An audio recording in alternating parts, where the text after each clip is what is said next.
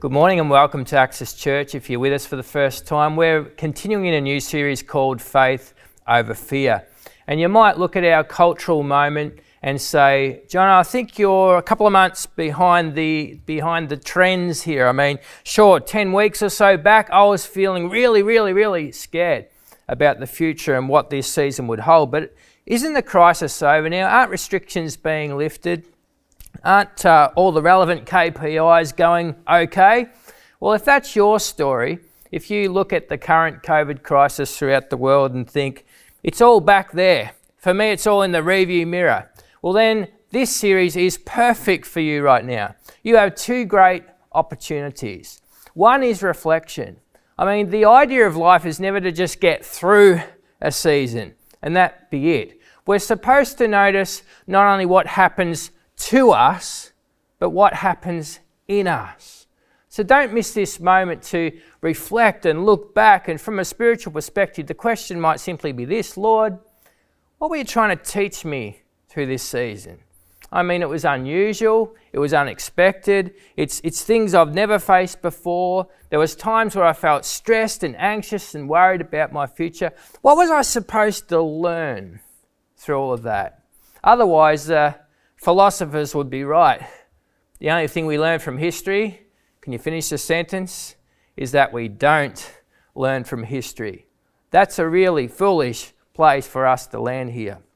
The next great opportunity that this series provides is for you. If you look and say, This whole COVID stress is behind me, I can't relate to it at all, well, then the other opportunity for you right now is to bank uh, strength for future days. You know, it's too late once you got feet on the mountain to go, whoa, I don't know if I've got the muscle to get up here. It's too late then to discover that. You've got to build strength in before the felt need for it was there.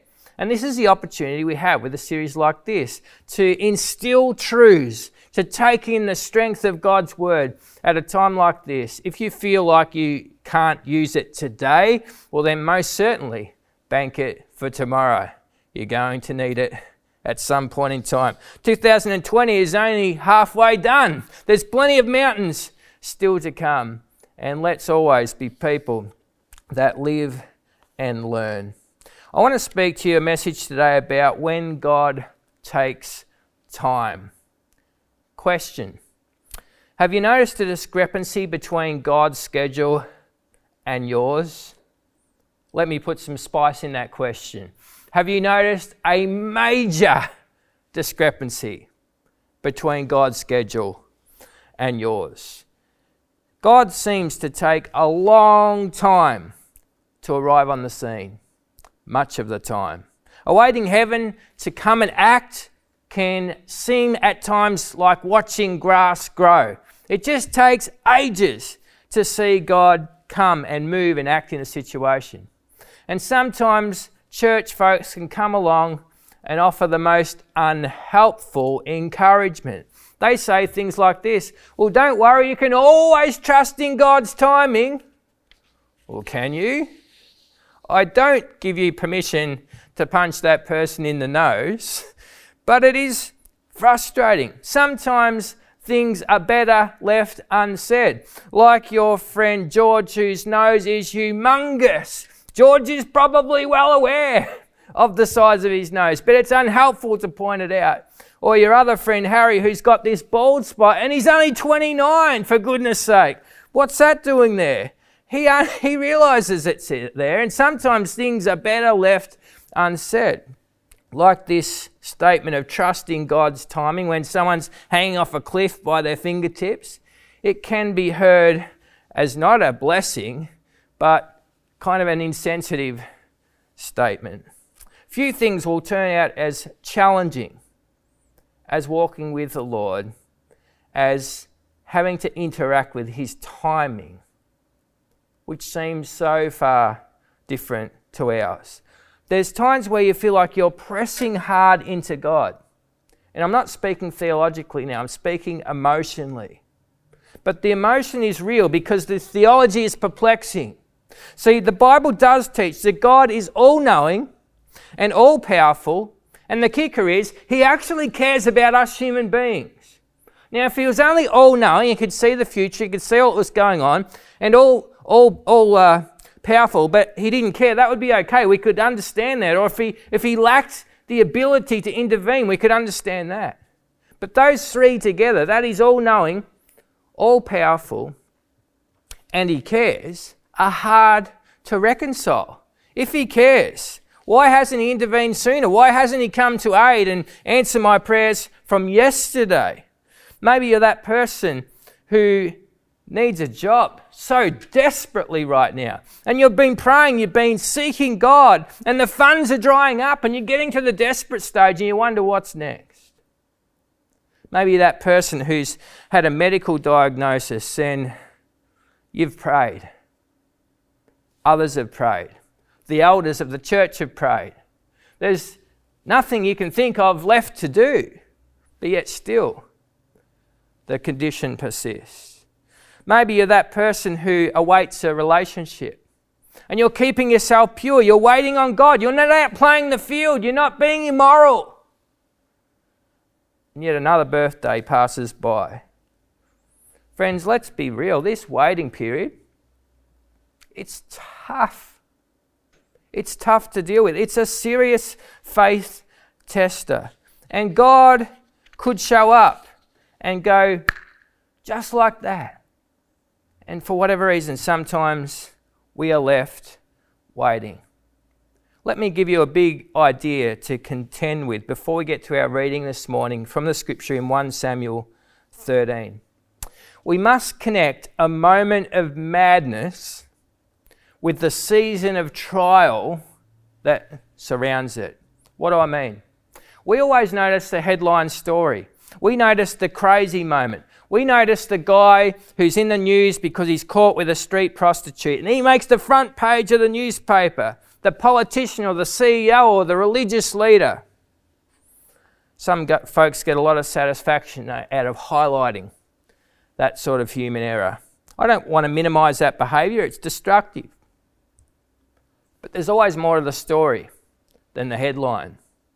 What led up to that moment of madness? if that person was a committed family man until that day, there was something in between A, committed family man, and Z, out on the street, that led up to that moment. There's a story underneath it. And it's good for us to sometimes stand back and have a little bit of empathy at what lies underneath the story. There's always more to the story than one crazy moment even for people of faith. There's a drift that goes on over time. Uh, sometimes it's a subtle drift. One step at a time, we can move ourselves progressively away from God if we're not careful and end up in a moment of madness. So I invite you this morning to go with me to 1 Samuel 13. And yes, we're online, and no, no one will notice whether your Bible's open or not, but I encourage you to open your Bible. It's such a healthy practice to open and read and let God speak to you personally. 1 Samuel 13 records a spectacular fall, a moment of madness. There's lessons to be gained here from Israel's first leader. His name is Saul. We're going to learn what not to do when we're left in waiting. The context here of 1 Samuel 13, for those new to the Bible, is Israel is God's chosen people. Saul is their new king, having been recently appointed that. Here's the thing God never wanted them to have a king. He wanted to be their king. He wanted them to be distinct from all other nations, but they insisted and he gave them what they wanted. An interesting reflection to explore on another day is of the 400 leaders in the Bible, only 100 finished well. So a 25% strike rate of good finishes. We as a society continue to get surprised by leaders who have a bad turn. Statistically, we should be more shocked probably by leaders that stay faithful. Anyway, back to Saul. First year in office appears to go largely uneventful. Nothing much is recorded there. Enter young prince, Jonathan. It's the first mention of the king's son. He starts with a bang as a winner here in 1 Samuel 13 and continues pretty much as that through the biblical narrative. If you're having a son and wondering what to call him, you've found the perfect name. You've found the ideal name. You're welcome. What a fine name this is. Seemingly without being prompted, Jonathan goes into battle and wins. Verse 3 says so. The issue is that was just round one. The Philistine army are aroused and they come back in force and pin King Saul and his men into a place of retreat, a dangerous spot, which we'll read about, and fear takes over. 1 Samuel 13 When Saul was 30 years old, he became king, and he reigned for 42 years. Saul selected 3,000 special troops from the army of Israel and sent the rest of the men home. He took 2,000 of the chosen men with him to Michmash and the hill country of Bethel. The other thousand went with Saul's son Jonathan to Gibeah in the land of Benjamin. Soon after this, Jonathan attacked and defended the garrison of Philistines at Geba. The news spread quickly among the Philistines. So Saul blew his ram's horn throughout the land, saying, Hebrews, hear this. Rise up in revolt. All Israel heard the news that Saul had destroyed the Philistine garrison at Geba and that the Philistines now hated the Israelites more than ever. So the entire Israelite army was summoned to join Saul at Gilgal. Now, this next detail isn't one I'm willing to go to war over. It's enough that we're reading about war here. Just a little thing to note as we come to verse 5 some translations will say 30,000, and there's conjecture here over whether the Hebrew word translate 3,000 or 30,000. Others will say the second half of verse 5 confirms that there's can't be more chariots than there are riders, so it must be 3,000. Hence, some versions have gone with that in verse 5 here. The Philistines mustered an army of 3,000 chariots, 6,000 charioteers, and as many warriors as the grains of sand on the seashore. They camped at Michmash, east of Beth Aven. The men of Israel saw what a tight spot they were in, and because they were hard pressed by the enemy, they tried to hide in caves, thickets, rocks, holes, and cisterns. Some of them crossed the Jordan River and escaped into the land of Gad and Gilead. Meanwhile, Saul stayed at Gilgal, and his men were, notice this, trembling with fear. Now, this fear isn't difficult to comprehend. They are surrounded. Literal interpretation of the end of verse 7 is they are shuddering in terror. Their teeth are knocking together. They're, they're scared stiff. And they needed Saul to step up and lead, and he, and he does by rightly awaiting for God's prophet, God's appointed man Samuel, to step on the scene. In waiting for Samuel, Saul is waiting for God. Verse 8 Saul waited there seven days for Samuel. Notice that, seven days. As Samuel instructed him earlier, but Saul, sorry, Samuel still didn't come. Saul realized that his troops were rapidly slipping away, so he demanded, Bring me the burnt offering and the peace offerings. And Saul sacrificed the burnt offering himself. Now, if you're under 30, you need an old person to translate this next statement for you. He missed it by that much. Because look what verse 10 says Saul jumped the gun, and just as he was finishing with the burnt offering, Samuel arrived. Saul went out to meet him and welcome him. Samuel said, What is it that you've done? Saul replied, I saw my men scattering from me, and you didn't arrive when you said you would, and the Philistines are at Michmash ready for battle. So I said, The Philistines are ready to march against us at Gilgal, and I haven't even asked for the Lord's help. So I felt compelled to offer the burnt offering myself before you came. Verse 13 says, How foolish. You have not kept the command the Lord your God gave you. Had you kept it, the Lord would have established your kingdom over Israel forever, but now your kingdom must end. For the Lord has sought out a man after his own heart. The Lord has already appointed him to be leader of his people because you have not kept the Lord's command. And may the Lord add his blessing to the reading of his word. When God takes time. We're going to explore this story real quick through the lens of Saul today. He's the main player in the story anyway. So, with the time we have left, we're going to concentrate on all of this account from Saul's point of view. Now, imagine when Saul first heard of his, his son's achievement, Jonathan, he's super proud until he realizes Jonathan has left an impression, all right, on the enemy. He stirred up the hornet's nest, and Team Philistine muster a mighty army and come down in position to strike. And in view of this vast army bearing down, we get it. Saul is terrified. Verse 6 and 7 tell the story. They hide anywhere and everywhere, trembling with fear. They, they, they don't have a well positioned, sophisticated fort or tunnel system going. They're just in caves and bushes and holes. Anything would do. Just get out of the line of fire. Staying out of sight is a necessary aim of the game, or else they'd die.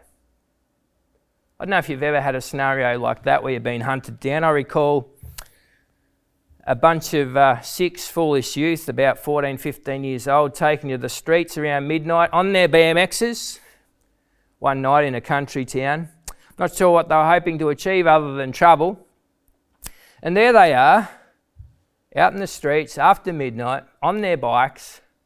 And one of them, and it wasn't this one, but one of them yells out at a car of men who drive by. Some smart remark that certainly most upset the men in that car. Now, that car began chasing us and there we are fleeing on bikes without a hope of getting away, it seemed. And I remember going down a dark alley and hiding right down the back of that alley. And I could hear this car screaming around the streets trying to find us. And they stopped at the alley where I was.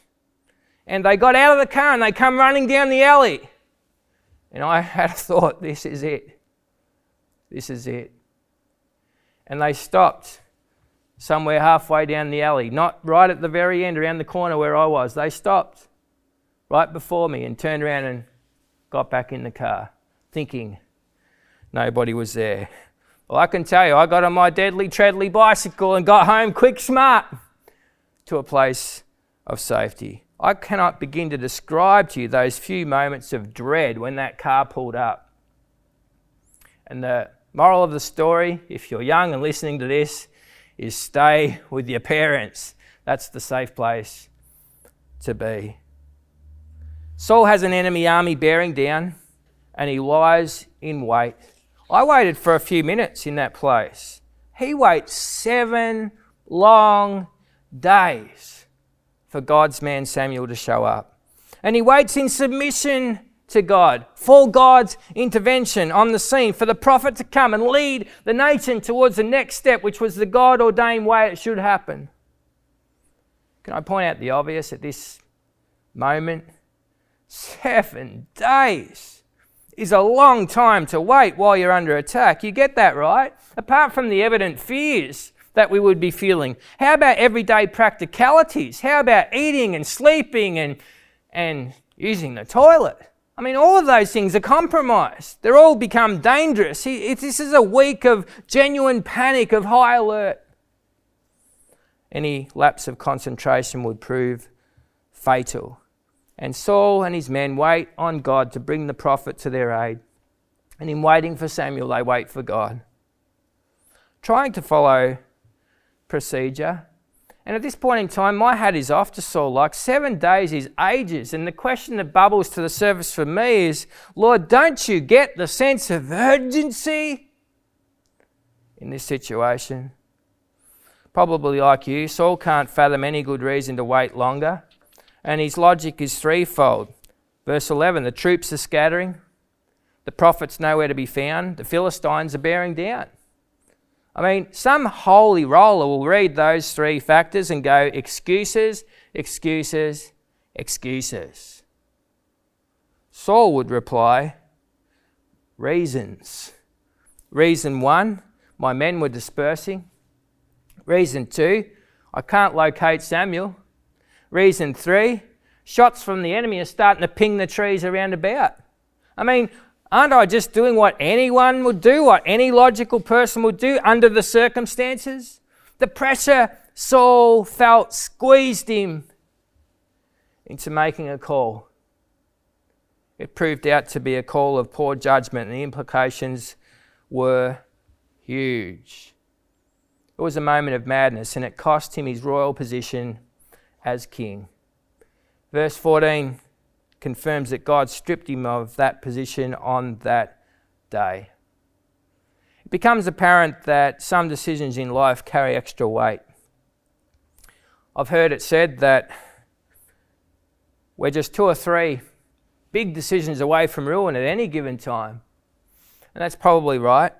It's a truth that ought to drive us towards humility.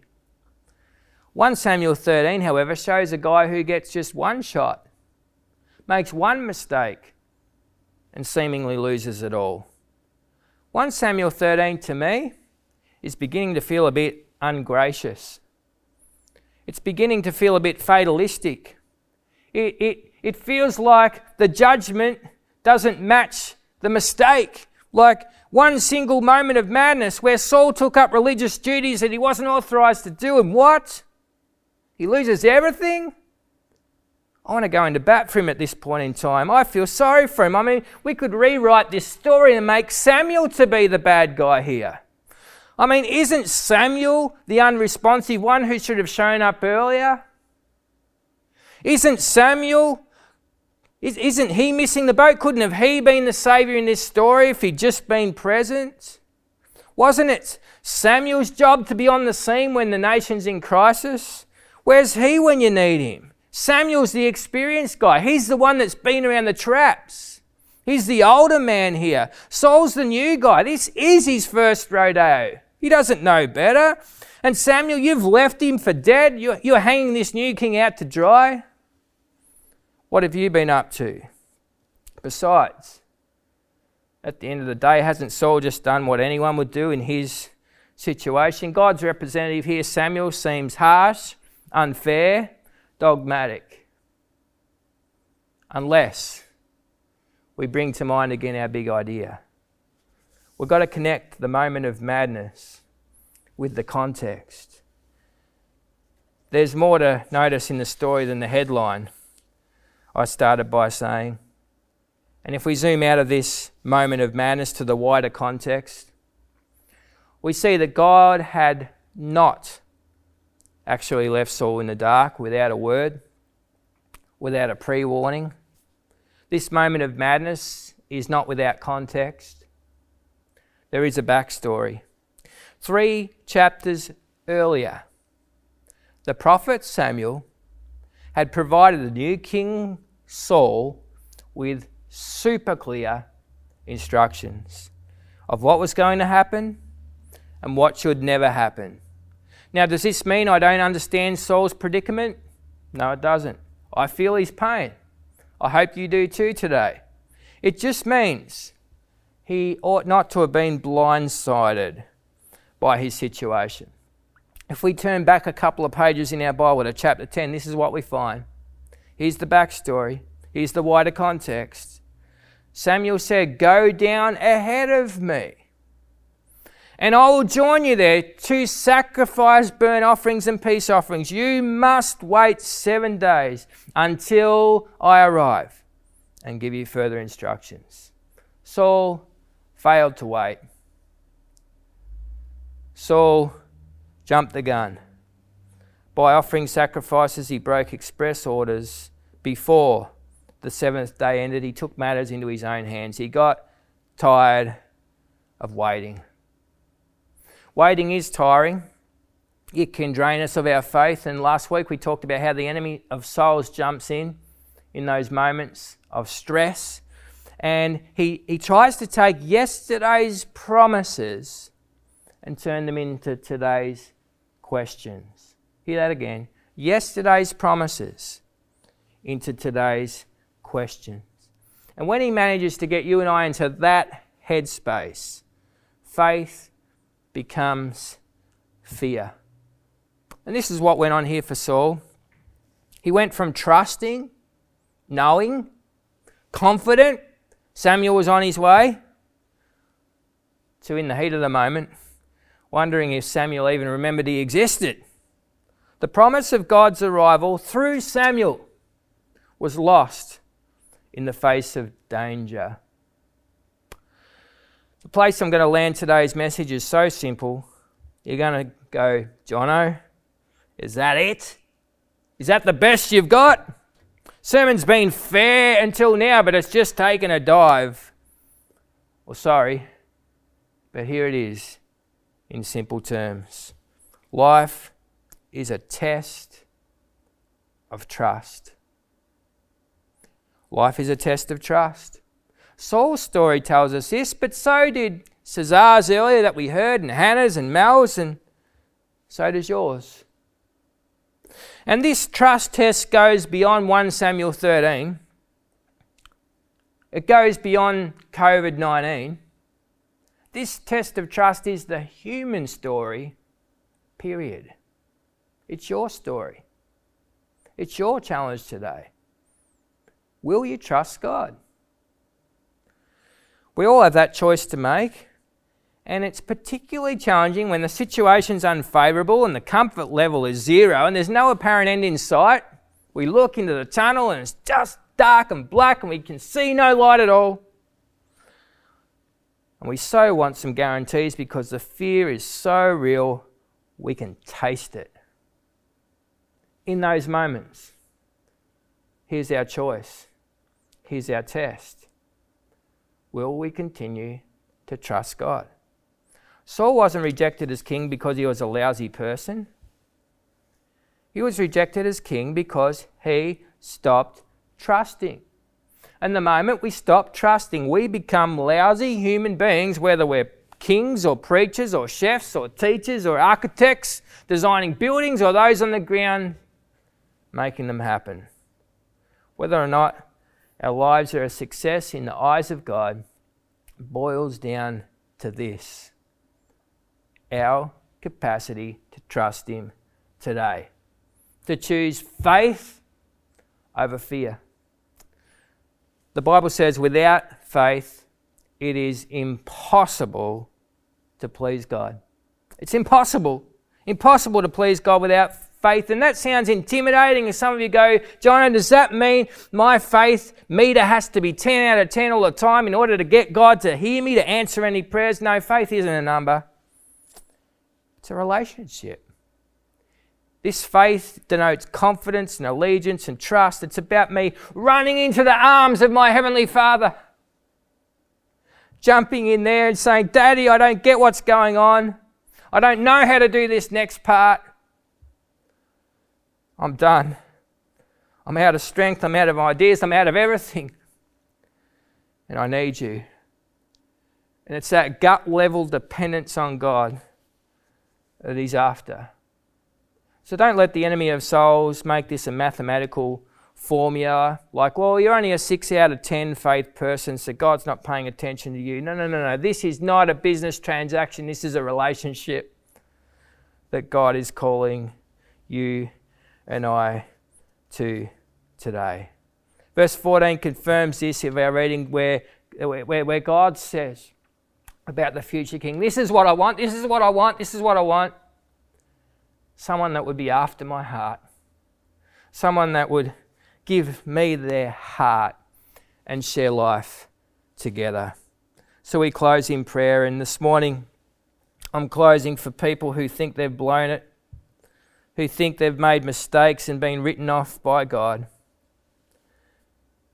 And while we can wander a long way from God, we can.